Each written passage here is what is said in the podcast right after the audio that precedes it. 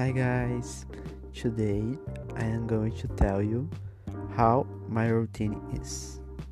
So, I get up at 8 am, I get dressed and have breakfast.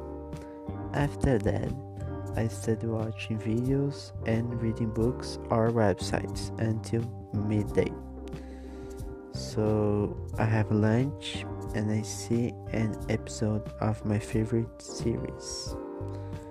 When the episode is over, I start studying again and do the exercise of the school.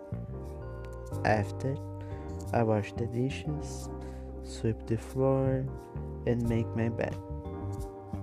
At night, I have dinner, play chess, and spend, spend time on my social media.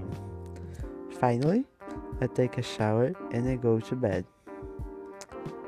So, this is my routine. I hope you enjoy and bye bye.